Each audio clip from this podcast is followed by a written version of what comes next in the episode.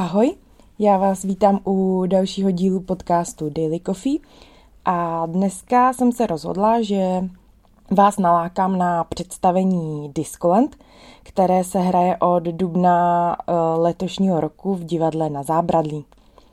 Zaujalo mě to hlavně uh, kvůli tomu, že se týká uh, kontroverzního podnikatele Ivana Jonáka. A nevím, jestli jste o něm už někdy slyšeli, nejspíš jo.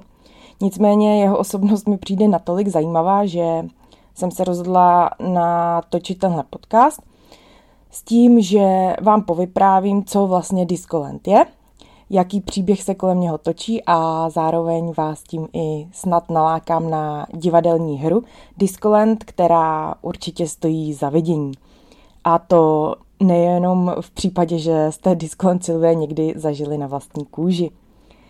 Takže já se pustím eh, do vyprávění a vy se pohodlně usaďte nebo přitom uklízejte, vařte, co je vám libo.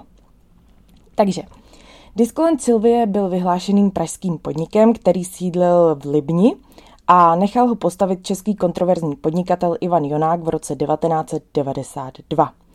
Vlastnil ho společně se svou manželkou Ludvikou a společníkem Helmutem Hugerem z Německa. Podnik to byl uh, ve své době natolik vyhlášený, že do něj chodil dokonce i Karel Gott a samozřejmě i celé pražské podsvětí. Údajně se tu párkrát nebo alespoň jednou objevili taky Vilém Čok, Petr Janda nebo Lucie Bílá. Nepodařilo se mi ale zjistit, jestli jsem chodili nějak pravidelně nebo to byli jen občasní hosté. Nicméně jsem fakt chodili všichni, kdo měli nějaké jméno a kdo chtěli být v centru dění. Nejenom podsvětí samozřejmě. Součástí tohoto klubu, který stál v Pražské Libni, byl tedy i strip bar, což uh, na 90 poměry bylo v skutku dost nevýdaný, takže se tady točilo hrozně moc lidí a Jonák uh, svýho času údajně vydělával jim 1 milion korun za večer.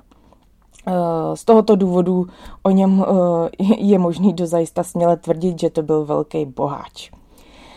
A to dokazoval i na, například tím, že se často projížděl po Praze ve svém luxusním kabrioletu a po jeho boku nechyběly ani luxusní leh, lehké děvy.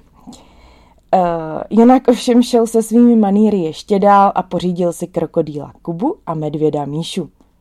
Míšu údajně venčil právě v Pražský Libni okolo podniku, takže někteří šťastlivci občas na něj narazili a mohli si medvěda Míšu pohladit. Krokodýla ale držel v nevelkém skleněném teráriu, uh, údajně přímo v klubu, ale bohužel ten krokodýl byl spíš tak trošku týraný, nebo spíš hodně týraný, protože to terárium uh, vlastně bylo tak malý, že se tam prý ani nemohl hýbat, takže pořád jenom ležel. No, nicméně uh, svý slávy si užíval uh, Jonák uh, docela dlouho, ale jak se říká, všechno dobré nebo všechno pěkné musí jednou skončit. A tohle se mu stalo v době, kdy se dozvěděl, že jeho manželka Ludvika kuje pikle uh, s jejich německým společníkem, který také klub vlastnil. Údajně chtěla Jonáka z vedení klubu odstranit a pak klub prodat. Uh, dá se očekávat, že tohle se Jonákovi ani trošku nelíbilo a rozhodl se podniknout jistý kroky, aby uh, ho manželka z klubu, uh, jak se říká, vyšťouchnout uh, nemohla. Otázkou je, teďka už je to jenom čistě na vás, jaký si o tom uděláte obrázek, můžete si přečíst víc věcí. Nicméně v dubnu roku 1994 se stalo to, že jeho manželka byla za bílýho dne zastřelena ve stánku se zeleninou v Petrovicích, kde tehdy dělala prodavačku. Zabítý měl nájemný vrah. A kdo si ho objednal? Údajně Jonák vždycky tvrdil, nebo Jonák vždycky tvrdil, že on to nebyl. Ale kdo jiný měl jeho, uh, důvod jeho manželku zabít, to je otázka. Nicméně policie v souvislosti s touto vraždou obvinila 10 mužů a Jonák mezi nima nechyběl. Ve vazbě si pobyl dva roky a nakonec byl uh, odsouzen na 18 let do vězení. Během té doby ale pořád tvrdil, že on svou manželku zabít nenechal ale tvrdil i spoustu jiných věcí. Například to, že se stal obětí atentátu, když mu vybuchla nálož pod autem. Jenže to je taky dost spekulativní, protože se říká, že ta nálož, která byla eh, tuším po domácku vyrobená, by nedokázala ublížit ani mouše. Takže uh, se říká, že si Jonák nastražil do auta sám a věděl, že ho to uh, nezabije, jenom lehce zraní. A tak chtěl vlastně dokázat to, že i proti němu se někdo snažil uh, spáchat atentát a že man, jeho manželka nebyla jedinou obětí v téhle kauze. No, pak taky tvrdil, že mu neznámý střelec prostřel obličej. O tom se dá taky spekulovat, protože jedna z teorií, možná konspiračních teorií, nevím, eh, nebyla jsem u toho. Eh, někteří prostě tvrdí, že eh, mu žádný střelec obličej neprostřel, že se Jonák jenom zhlédnul v Jamesi Bondovi. James Bond, nejsem teda žádný specialista na Jamesa Bonda, ale údajně měl pero, které střílelo. A Jonák si taky jedno takový nechal vyrobit. No a protože ho nosil v náprsní kapse, tak to pero mu jednou vystřelilo a utrhlo mu nebo zranilo mu kus čelisti. Takže ani toto není úplně jistý, jestli se stalo to, že uh, ho někdo uh, fyzicky napadl nebo se ho snažil zabít. Obrázek, jak říkám, udělejte si sami. Uh, materiálu máte na internetu dost. Kde je pravda, co se týče um, samotné Jonákovi uh, údajné vraždy, nebo respektive jestli nechal zavraždit svoji manželku, je otázka stejně jako jestli na něj byl kdy spáchaný nějaký atentát.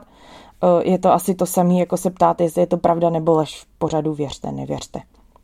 No, Nicméně hra, která se uh, na prknej divadla, prknej divadla na zábradlí hraje už od dubna letošního roku, si klade za cíl Discland přiblížit širší veřejnosti, která ho neměla možnost zažít, nebo uh, třeba se do toho podniku neodvážili, nebo si třeba jenom chtějí zaspomínat.